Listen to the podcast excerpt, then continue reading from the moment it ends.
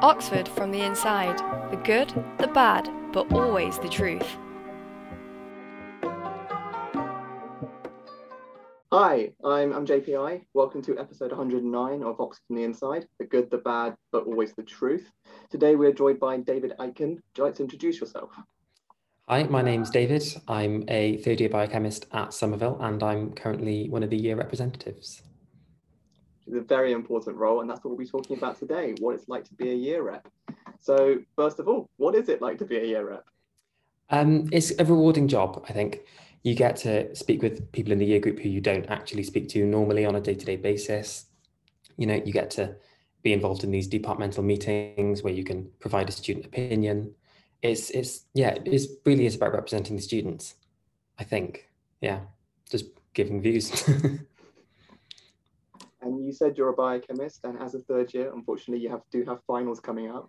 So has it been yep. difficult to kind of relay students' opinions about finals during this pandemic?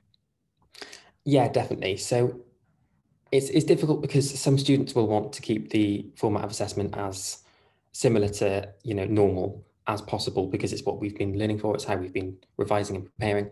Whereas others think this is an opportunity to kind of bring the format of assessment into like the modern era almost, you know, kind of ditch this idea of having to handwrite these exams and memorize all this information. And instead, they can use this as an opportunity to kind of um, assess how we understand what's been given to us, the information. Um, and so it's been difficult to try and balance that because there's obviously two very large groups with some equally valid opinions. So that's I think that's been the most challenging part of preparing for finals. Yeah. So are these two different groups like open book and invigilated, or are they we don't want to sit the exam, we do want to sit the exam, we've got lots of stress because of the pandemic?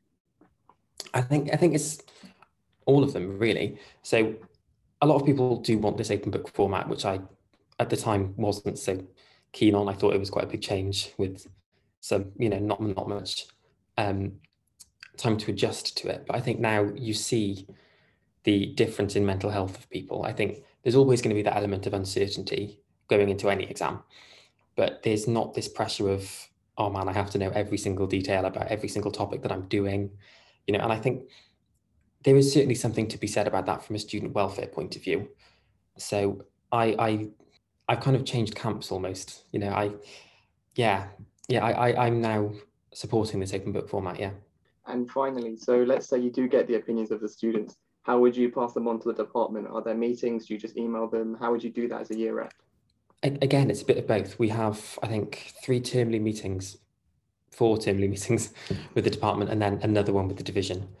Um, and that's kind of our opportunity to relay student views. You know, if if they have, you know, a question, we ask them there. If there's something that you know is almost a little bit trivial, we might just drop them an email instead of waiting for a meeting about it.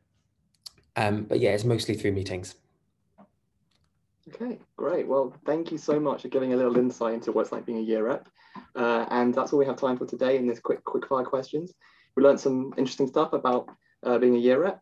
And uh, thank you for sharing your experiences with, with me and the audience. Um, please do follow us on our Instagram at Oxford from the Inside or on our YouTube video or our website for our podcast. And check out our Facebook page for regular updates. Hope you will stay safe and well. And until next time, thank you. You.